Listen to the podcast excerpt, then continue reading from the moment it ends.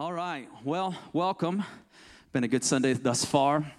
So this morning, I want to talk about identity. Now, identity is something that we speak to a lot here at Reliance. We believe the Lord has given us a call and a commission to speak regarding identity.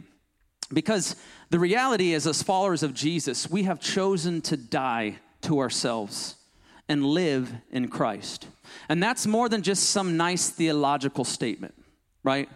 That is more than just some head knowledge of a belief. We have chosen to die to ourselves, our wills, our rights, our motives, our attitudes, and then we take up the life of Christ. This is why we do baptism. It's a public declaration to say, I'm going under, my old life gone, buried, and when it come out, bam, new life. This is why we also take communion. We remember first Jesus' sacrifice, his death. We celebrate that. We thank him for it. But then we also reaffirm when we drink of that juice and we take of that bread. We reaffirm once again our own death, burial, and new life found in Christ and Christ alone. It's rooted and established in that reality.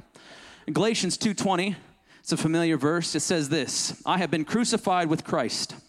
Now, are there any partial crucifixions? Do you think the Romans were like, eh, just kidding, get that guy down? No, crucifixions, crucifixions were meant to kill. So I have been crucified, totally dead. I am totally dead, and now I am found with Christ. It is no longer I who live, but Christ who lives in me, and the life I now live, meaning there was an old, and now there's a now. Now there's a new. And the life I now live in the flesh, I live by faith in the Son of God who loved me and gave herself for me. Colossians 3, verse 3 says this, love this, for you died and your life is now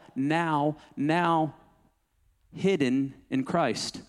When I was thinking about this message and preparing this and Colossians 3:3 came, the Lord gave me a picture, and I'll talk a little bit about that later, but that's kind of the way he speaks to me. And so the Lord gave me a picture of like a seed being planted, and I was the seed, and the soil that envelops that seed, and the seed that requires the nutrients in the soil and sitting in that place to actually sprout and produce fruit. My life has been enveloped by Christ, the soil of Christ, right? And it was just a picture. I was like, thank you, Jesus, for that moment. My life is now hidden, enveloped by Christ, his life, his ways, his desires. Again, meaning that our identity is rooted, founded, established, firm in Christ. At the same time as that reality, we also understand that there is very real warfare contending for our identity. It is very real. There are spiritual principalities. The scriptures also say, for we do not struggle or wrestle against flesh and blood, right? But against the rulers, against the principalities of this dark world. So there are things contending for your identity. And again, this is not just some message for the out there identity. Right? We can see that. We can flip on the news and be like, wow, that, teens are under attack. Wow, they're under attack, or they're under attack. But the reality is the bride of Christ, you and I, are under attack as well. You see, if Satan went after Jesus' identity when tempting him in the desert after 40 days of fasting by going after his identity, do you think his strategy is any different for us? No, in Luke chapter 4, what we find is Jesus having just fasted for 40 days. He's tired, he's famished, he's hungry. Satan comes to him and says, hey, Jesus, if you really are the Son of God, testing his identity, if you really are the Son of God, tell this stone to become bread. And that's when Jesus says, well, hey, guess what, buddy? Man does not live on bread alone, but on every word that proceeds from the mouth of God. Okay, test one. And then Satan takes him up to the highest part of the temple, and he says, hey, Jesus, cast yourself down from here, because it says in Scripture, guess what? The devil knows Scripture too. Satan says, hey, cast yourself down from here, because it says, so on and so forth, that the angels will protect you, basically. Angels will catch you. And he responds back in kind, with Scripture rightly applied. But he went after Jesus' identity. If you really are the Son of God, if you are the Son of God. And so his tactics and he's not a very creative enemy. He just recreates what he's already done. And unfortunately, we fall for it. And so his tactics aren't all that different nowadays.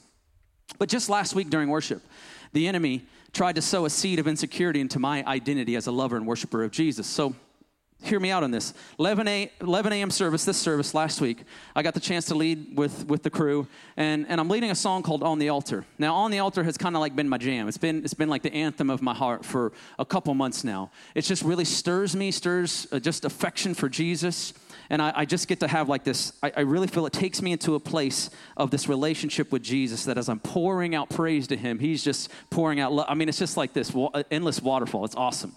It's the best way I can describe it. But all that to say is there's a line in this song that says, if you're searching for a heart as your reward, then I am yours. And we say it several times. And man, that just captured me because I'm like, Jesus, I want you to receive the reward of your suffering, which is my heart. I want you to receive your inheritance. That's my heart. And so I was grabbed by this, and I kind of began jumping, and I think I got off the mic, because I don't want to blast your ears, you know, and I'm yelling like, Jesus, I am yours, Jesus, I am yours, right? Well, even in the midst of that, the enemy tried to sow a seed of insecurity, and this is what it looked like. My flesh rose up for a brief moment, and it says, Ryan, do you realize how foolish you look? Because I'm jumping with the guitar, and I'm not all that great at dancing. I'll just be honest with you. I can play a guitar, but I can't dance I got two right feet, whatever it is. Two left feet, however that expression goes. It's two left feet, right, left, whatever. Yeah, I'm right-footed, so it'd be left feet. Two left feet. Anyway, I know I'm looking foolish. In the eyes of man, I look foolish. And Satan tried to sow that seed of insecurity. My flesh rose up in me. But God, because the Spirit of God rose up within me. This is all happening, true, in real life. This is all happening in my heart. The Spirit of God rose up within me. And I was able to take that thought and subdue it. And not just subdue it, but make it captive and obedient to Jesus. Like I had this foot-stomping, snake-stomping, victory-claiming moment with Jesus to say, that is a lie. And because of Scripture, what we find in 2 Samuel chapter 6, David, as the Ark of the Covenant, is being brought into Jerusalem. King David is dancing wildly, like a wild man. And what he says at the end of 2 Samuel 6, he says, I will become even more undignified than this, and I will be humiliated in my own eyes. And so I told that thought, I said, I will become even more undignified than this, because I know who Jesus is. I know who my Jesus is, and he's good, and he's beautiful, and he's worthy, and he's extravagant, and he's merciful, and he's kind, and he's faithful, and I know who I am in him. I am a worshiper and a lover of Jesus. So I told that thought where it can go. I made it obedient. It's like I took an arm bar to that thought in the mighty name of Jesus. You know what I'm saying? That's what it felt like. And then I went on yelling some more. You all right? Because Jesus is worth it.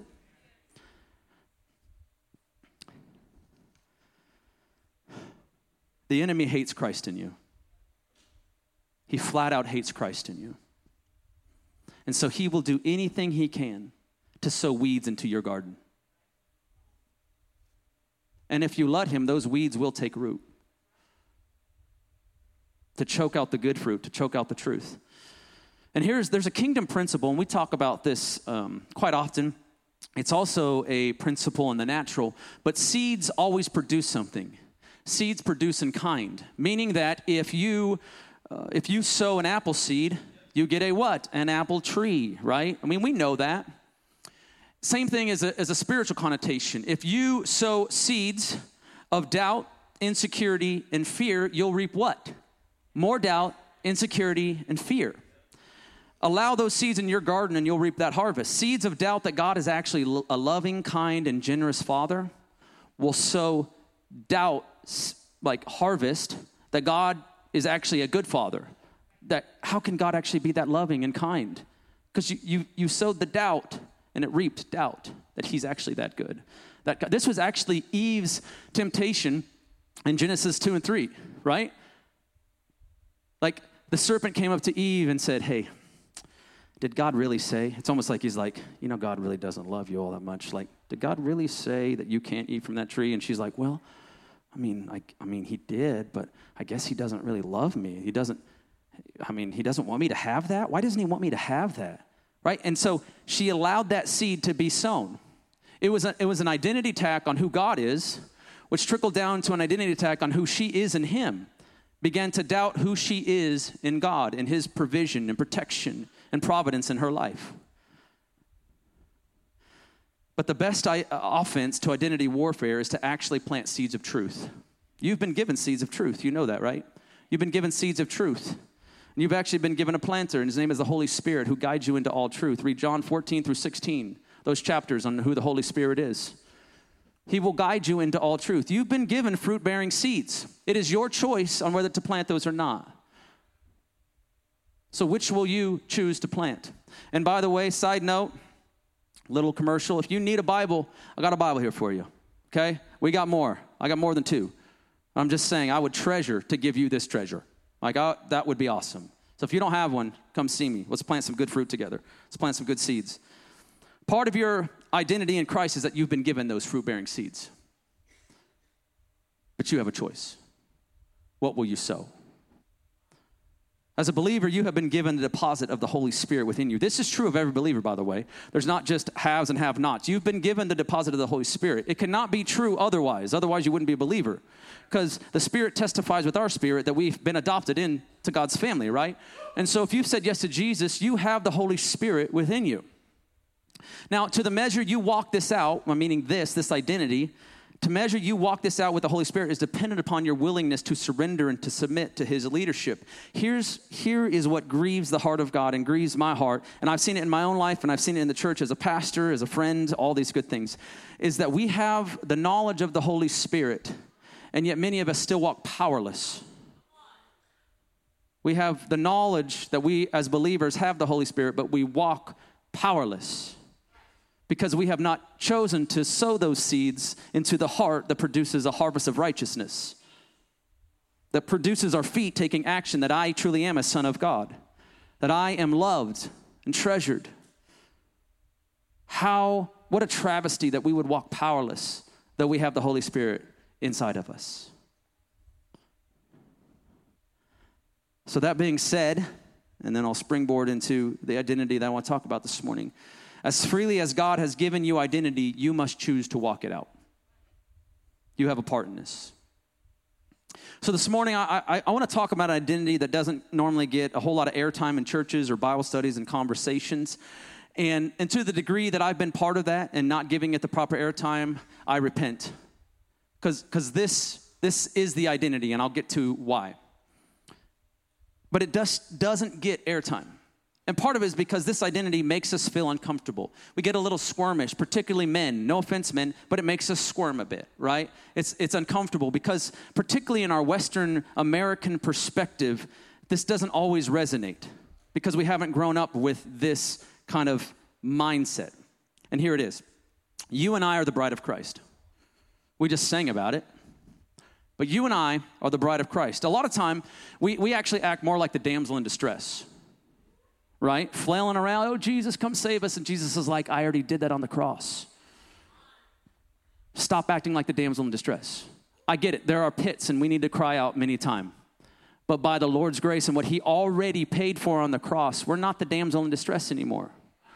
We are the bride of Christ. We are the bride of Christ. So what does this mean, and why is this important? Well, it's important because Revelation tells us that the primary identity marker of the church when Jesus comes back is that he's coming back for his bride. Her identity is the bride of Christ. Revelation 19, 6 through 9 says this, Then I heard what seemed to be the voice of a great multitude, like the roar of many waters. We just sang that. And like the sound of mighty peals of thunder crying out, Hallelujah! For the Lord our God, the Almighty reigns. Let us rejoice and exult and give him the glory. For the marriage of the Lamb has come, and his bride has made herself ready. Hallelujah! It was granted her to clothe herself with fine linen, bright and pure. For the fine linen is the righteous deeds of the saints. And the angel said to me, Write this, Blessed are those who are invited to the marriage supper of the Lamb. You have been invited. Will you take him up on that offer? You have been invited. Blessed are those who are invited to the marriage supper of the Lamb. And he said to me, These are the true words of God. Skip forward 3 chapters, Revelation 22, 17. The Spirit and the bride say, Come. And let those who hear also say, Come. Who is it that the Spirit and the bride are asking to come? It's none other than Jesus himself. The Spirit and the bride of Christ are yelling emphatically, "Come, Jesus!" Because the primary identifying marker of the church and the generation that Jesus returned will not be as servants, will not be as the body of Christ, will not be as the royal priesthood, will not even be as children of God. Although those are still true of who we are and will always be true of who we are, the primary identifying marker of the church when Jesus comes back, which I pray is soon and I believe is soon, he said so, but it will be as lovers of Jesus. Now, you can fact check me on that if you'd like, but Revelation 22:17 says, the Spirit and the servants of God say, "Come." The Spirit and the children of God say, "Come." No, the Spirit and the bride. The Spirit and the desperate, love-sick bride of Christ says, "Come, Jesus. We long to see you. Oh, just to be in your presence, to touch you, to see you, to sense your nearness, to feel you. Oh, Jesus, that's who we are." The Spirit and the bride say, "Come." This demonstrates the love of Jesus and the love for Jesus and the bride that will be expressed in the generation of his return. I pray Jesus comes in my generation. That may be selfish, but I long for my bridegroom. I mean, I would rather fly, right, than die. I mean, if I have to, I'll die and go be with Jesus. But if I can fly, I'm pretty cool with that too. When I see that eastern sky split open and I get to behold with these eyes Jesus coming back, I'll be pretty satisfied with that. So I'm going to pray like he's coming back tomorrow because I'm desperate for him. I love him and he loves me. If you're married or you're engaged, you've probably uttered the words, "I can't wait for my wedding day. Oh, it just can't come soon enough." Bree and I were engaged for 9 months. That's a long engagement. Maybe some of you were able to do it longer, but for her and I'm like, "I can't wait for this day to come. Good Lord, can you skip a few days and weeks?" You know, like I couldn't wait. I wanted to be married. We knew we were getting married. This is the type of language that the Spirit is initiating in the generation, in the hearts of that generation when Jesus returns. Oh, how I long for the day of his return. I can't wait for that wedding day, Jesus. Mike Bickle, he leads IHOP in Kansas City, which is not International House of Pancakes, by the way. It's International House of Prayer, but in KC, and it's a 24/7 prayer movement. And so they do 24/7 prayer around the clock. They have different teams that take different shifts and different intercessors that kind of lead during that time and those who guide and lead the prayer time. It's awesome. And he's been stewarding, though, this forerunner-type message of the bridegroom for about 25 years. He's been like a mouthpiece for it. Now, it's fallen on deaf ears, I think, probably for the first 15 years or so, 20 years. But for the last 5 to 6, I really believe that the church is beginning to wake up to this identity call of who Christ is initiating as the bride of Christ.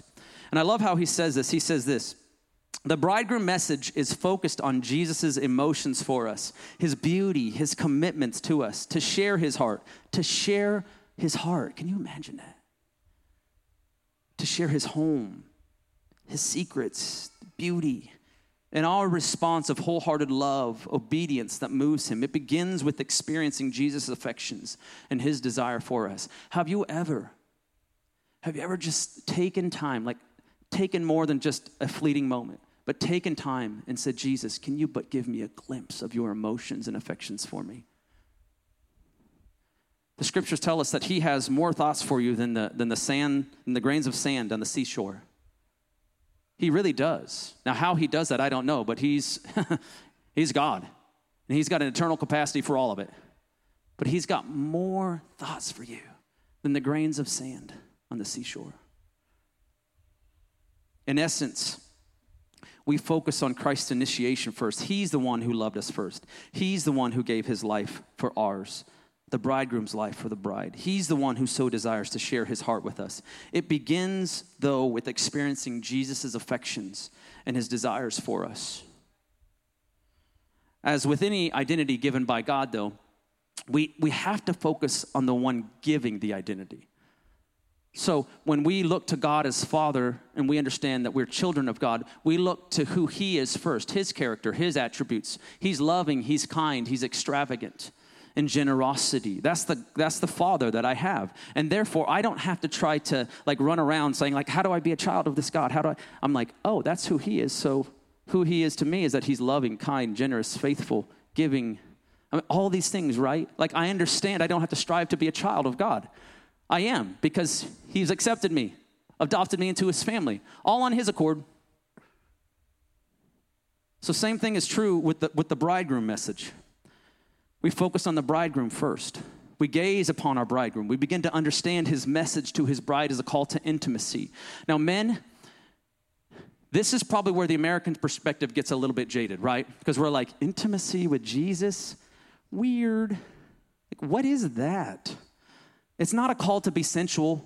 It's a call, though, to know his heart, to know his desires. What is God passionate for? And he wants to burn those on your heart. So if this language, I'm sorry this language hasn't been spoken enough in church because we've kind of tucked it away. Well, that's uncomfortable, but God wants to give you his secrets. Like he wants to tell you things that are upon his heart.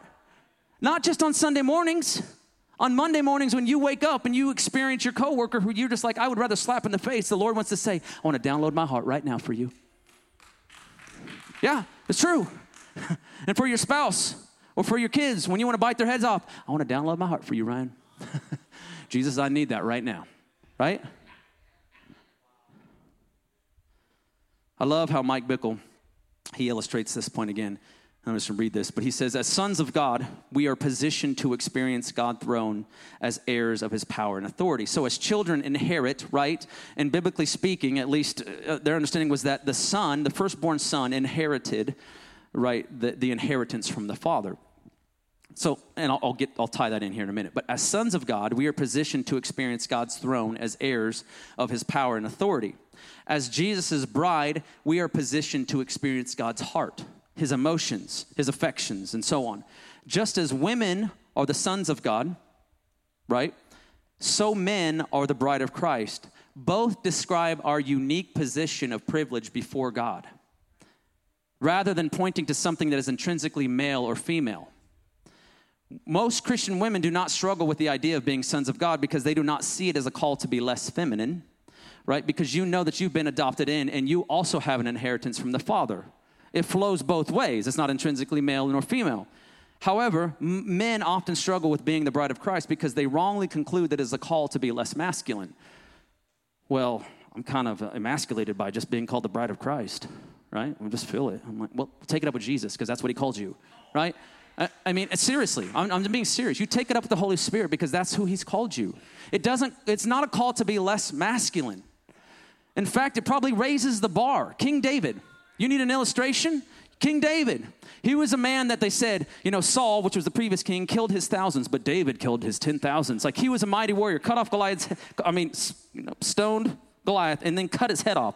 Like the dude was just, brutal, right? Mighty warrior king.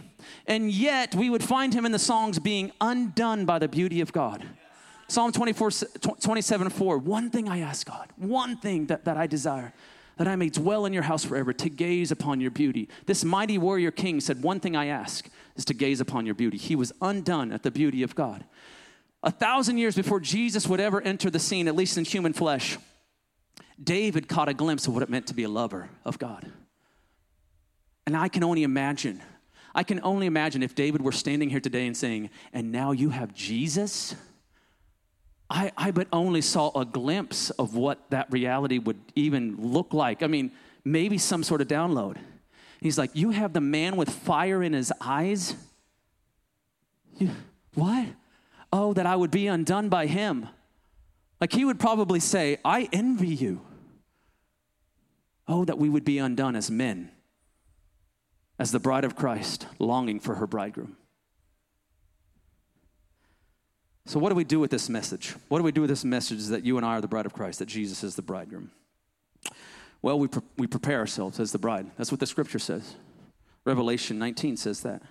There is preparation on our part. Does a bride sit idly on her hands before her wedding day? Well, definitely not in America. Got some bridezillas up in the house, you know what I'm saying?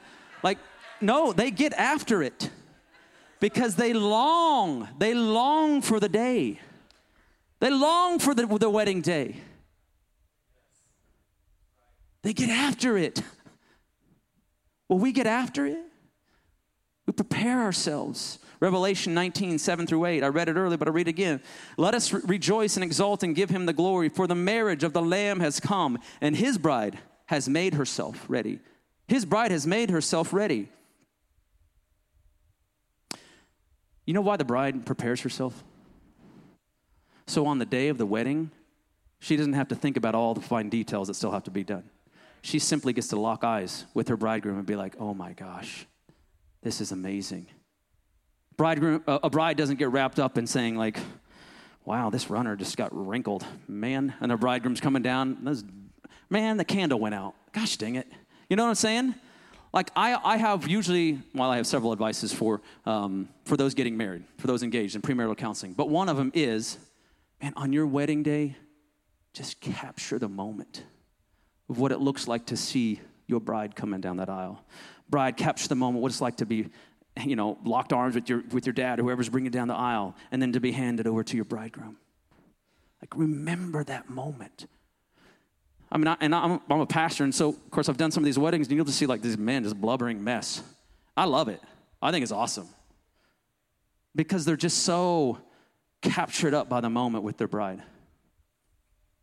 We prepare, so in that moment, when he comes, we don't miss it by hurrying. We're like, oh, there he is. Do you see him? Yes, do you see him? He's coming. And they're like, I kind of see something. You're like, I've been waiting for this day a long time. We prepare ourselves, but we do it in relationship with him.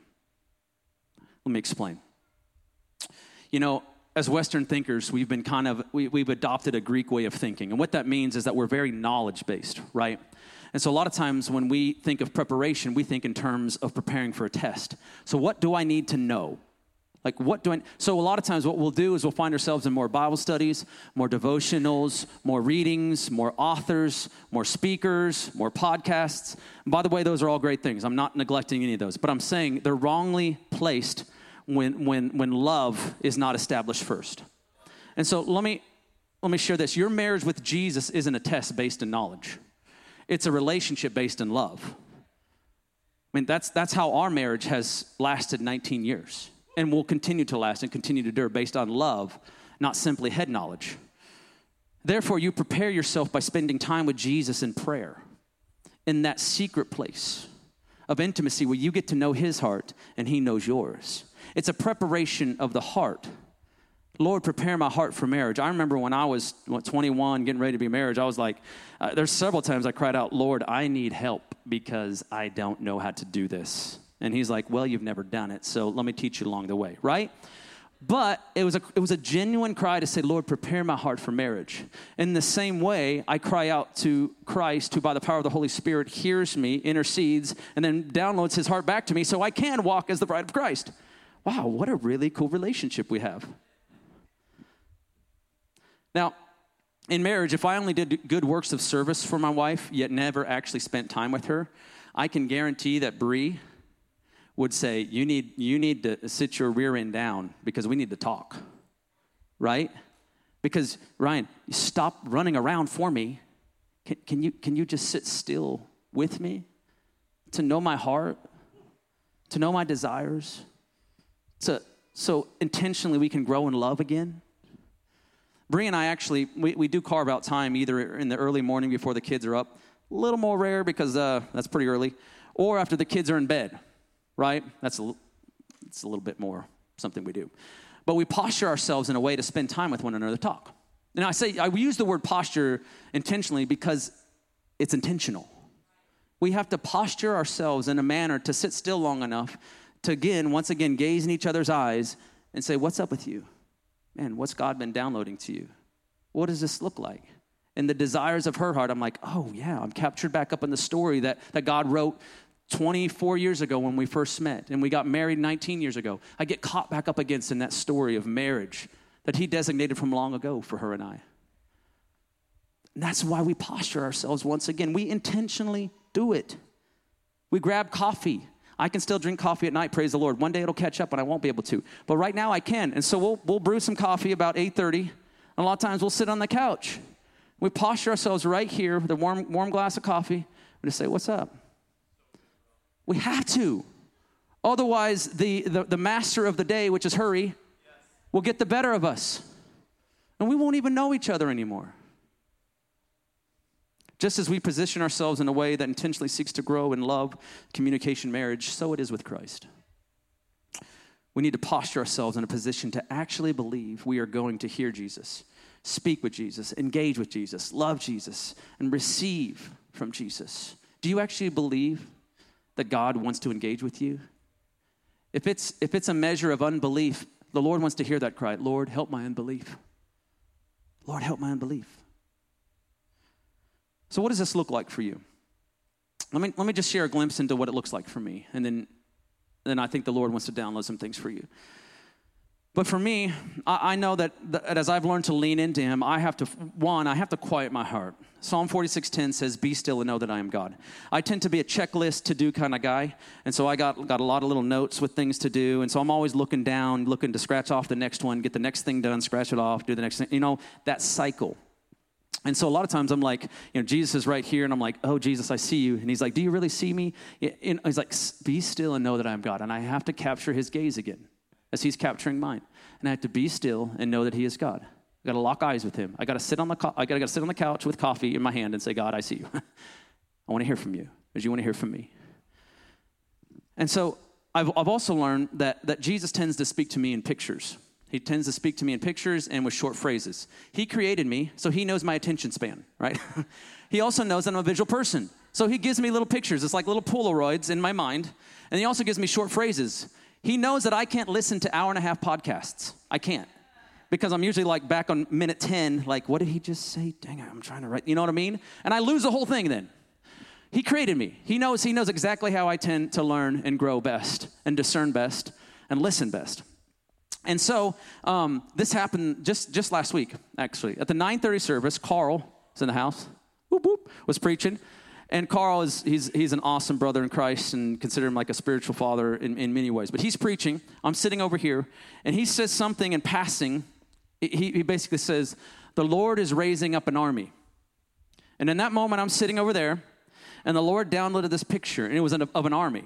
But it was an army of what you would naturally think of. Guys and gals in fatigues and, having their rifle over their hands and stoic and all in a line. And actually what it was an army of worshipers weeping before the Lord. I actually saw the tears glistening off their cheeks before the Lord, like weeping at the beauty of God. Just enjoy. Tremendous satisfaction at who Jesus is. And then he downloaded the phrase, I'm raising up an army of lovers. That's the way the Lord speaks to me.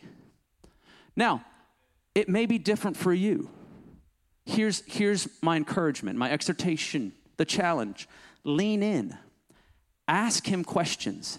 Ask Jesus questions. He created you. He knows you better than you know yourself.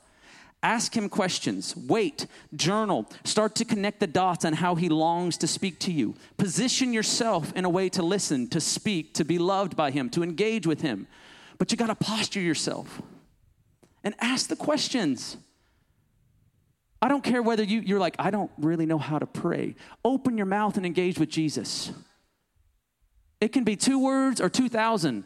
Ladies, some of you got a vocabulary 20,000. Whatever it looks like, right? Like engage with Jesus. Wait, listen. Start to connect the dots on the ways in which he speaks to you. Because you may, with good intentions, want to do bucket loads of good works for Jesus. As you prepare for his return, that's also a Western mindset. Lord, what can I do for you? And he's like, I just want you to be with me first. But you may, with good intentions, want to do bucket loads of these good works. But if you don't love him first, those seeds of good works will only produce lifeless, powerless, and loveless religion. You will not endure. You will not endure. You will settle for lesser lovers and pleasures. Or worse yet, you'll hear these words from Jesus in Matthew chapter 7, 22 through 23.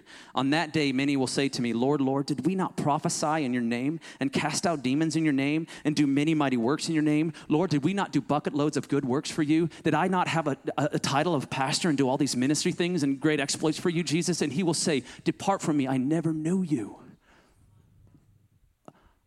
That grips my heart with sobriety. I never knew you. I'll say, but Jesus, I did all these things. I never knew you. You didn't know me. Depart from me. But if you love him, you will know him, and he will know you. This is why Jesus says, anyone who loves me will obey my teaching. One before the other. You love, you will be obedient. Trust me. You genuinely love Jesus, you'll be like, put me in, coach. I'm signed up for that. Oh, I love you so much. I'll honor you however you want. Obedience to Jesus without love produces religion. Obedience to Jesus born from love produces deeper relationship and deeper desire. So prepare yourself as a bride readies herself for her wedding day. You do it in relationship. You prepare your heart, your mind, your body. You get in a position to say, I'm waiting. There he is. Oh, do you see him? He's off in the distance, but I see him. He's coming. Man, before I close, I want to speak to you for a moment. Ladies, you can engage in this too. But man, I know this is a strange, sometimes a strange dynamic as the bride of Christ. I get it. I know there are a number of books and ministries and pastors and conferences and the like that will cater to your westernized view of Christianity in order to make you feel comfortable in church. I've been part of those ministries. I repent of that. You know, a lot of it is saying, if we just get a man in here and get him a cup of coffee and tell him Jesus loves him and send him back on his way, well, then we've done our work. And I repent and I confess from the church that we need to repent of that, because that is not honoring to the Lord. So the Lord has worked in my own heart. And now however he works and stewards and gets at the heart of these other ministries and pastors, so be it. I believe he will. He'll talk to them. This is just in the journey where I'm at. But as for me in this house, I will never again settle for comfort, ease, or man's judgment when it comes to inwardly and outwardly expressing my love for Jesus. My bridegroom. He's my bridegroom. I will not, nor will Reliance, settle for anything less than to passionately stir up the bride of Christ with a desperate kind of lovesick longing for the Lord. You know, at 42, I'm 42 now. I've been in ministry almost 20 years. 42, I know more about who I am in Christ and what I've been commissioned to do, and it's to stir up love in the bride of Christ. Not love for me, not love for Reliance, not love for more things that we'll do. Love simply for Jesus and Jesus alone. I have 6 disciples at home, and I long to hear them say, Dad, I love you, but I love Jesus more. Oh, that would just be music to my ears. Ointment for my heart. I may be 60 or 80 years old when Jesus comes back. I may have to die. Either way, I'll be in his arms. But I will cry out as a lovesick bride waiting to simply see, touch, and experience the nearness of her bridegroom once again. If this identity makes you feel uncomfortable, men, I'm sorry. Not really. Sorry, not sorry. Because this is something where you need to take this up with the Holy Spirit and allow him to tenderize your heart so you can cry out with desperation, longing to see his return. It's scriptural, it's biblical. It's the generation that Jesus will come back to. Lovers of him and him first and foremost. So whatever God's got to do in your heart, I trust he will. But take it up with the Holy Spirit. This is actually what you need. This is what your family needs. This is what your church needs. This is what Jesus is asking for and longing for in you. You want to be a better father. You want to be a better husband. You want to be a better friend, a better son. Love Jesus. The byproduct of that is being a better father. It's being a better son. It's all those things. You don't strive to be those in yourself. You'll never measure up. You love Jesus first and foremost, and he downloads his heart to you. You will see your spouse differently. You will see your children differently. You will see your coworkers differently. You will see other men and women differently. Love Jesus first. Love Jesus first. Oh, that we would cry out in unison with the Holy Spirit, come, Lord Jesus. Can you imagine that day? He's coming in that generation. I want it to be now. I want it to be now. That might be selfish. I don't know. I'm praying. I want it to be now. And I want to cry out with unison, Holy Spirit, I agree with you. Come, Jesus, come. So this morning, I want to finish out these last few minutes in prayer. Here are a few prayer points as you and I posture ourselves to hear and engage with Jesus. You can take a picture of these because these are actually things that every day, I mean, you wake up and you ask Jesus of these things, and I feel like, man, you'll radically experience the love of Christ and never be the same. But number one, ask Jesus to help you experience his thoughts, affections, and desires for you. Genuinely ask Jesus, can you even but show me a glimpse of some of those grains of sand on the seashore that your thoughts outnumber? What is that for me? 2, you ask Jesus specifically for what it will look like in your own life to posture yourself to get to know him. He created you. Ask him what are some of the primary ways that he wants to speak to you. Maybe you look out upon creation, you see a sunset, and you're like, oh my gosh, that is amazing. Jesus, you are such an artist. Lean into that. Say, Jesus, do you want to speak something to me too? I know that you called me the apple of your eye, the crown of your creation. What do you want to say to me? And it's not selfish to say that. He said that in his word. That's who you are. Ask him. He created you. He knows how you listen, hear, and receive best. And then number 3, ask him for boldness to walk as a lover of him so that you can cry out in unison with the Holy Spirit, come, Jesus, come. You would boldly say, I will become even more undignified than this. I will become humiliated in the eyes of man so that I might catch the eyes of Jesus. That's the marker of the generation he's coming back in. So let's just take a minute. You sit there with Jesus for a moment. And again, I pray you ponder this in your heart the rest of this day and this week and your lifetime. But just sit there for a few minutes. See what Jesus might have to say in this moment.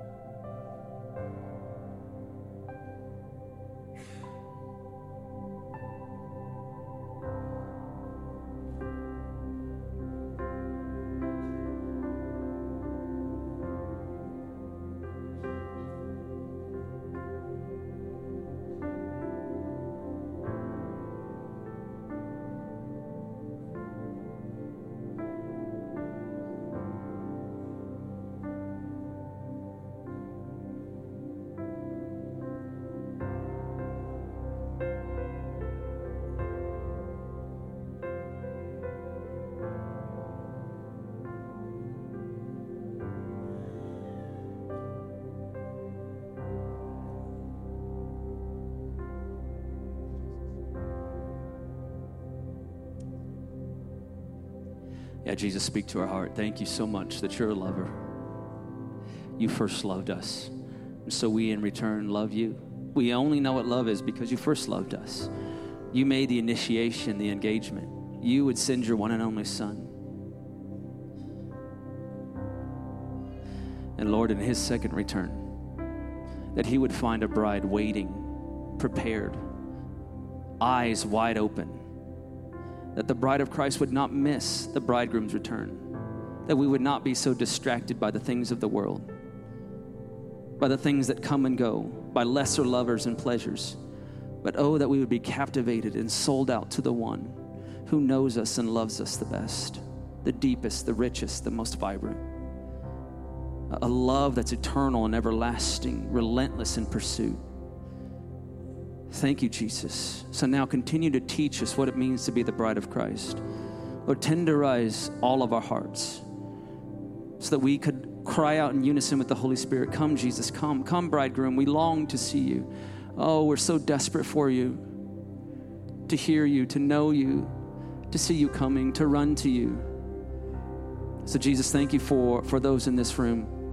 Lord, stir our hearts with more affection than we could ever thought possible. Lord, may we not try to contain it within the four walls of this church or in the veins of our heart, but may we just burst out with love and affection for you. And may the whole world say, I don't know about these Jesus folks, but they sure do love Jesus. They sure do love that guy. May that be the marker of this generation, of this church, of your church worldwide. And now, Jesus, we pray these things in your powerful, your wonderful, your love-sealing name, the name of Jesus, we pray. In your name, amen. God bless you. We'll see you back next week.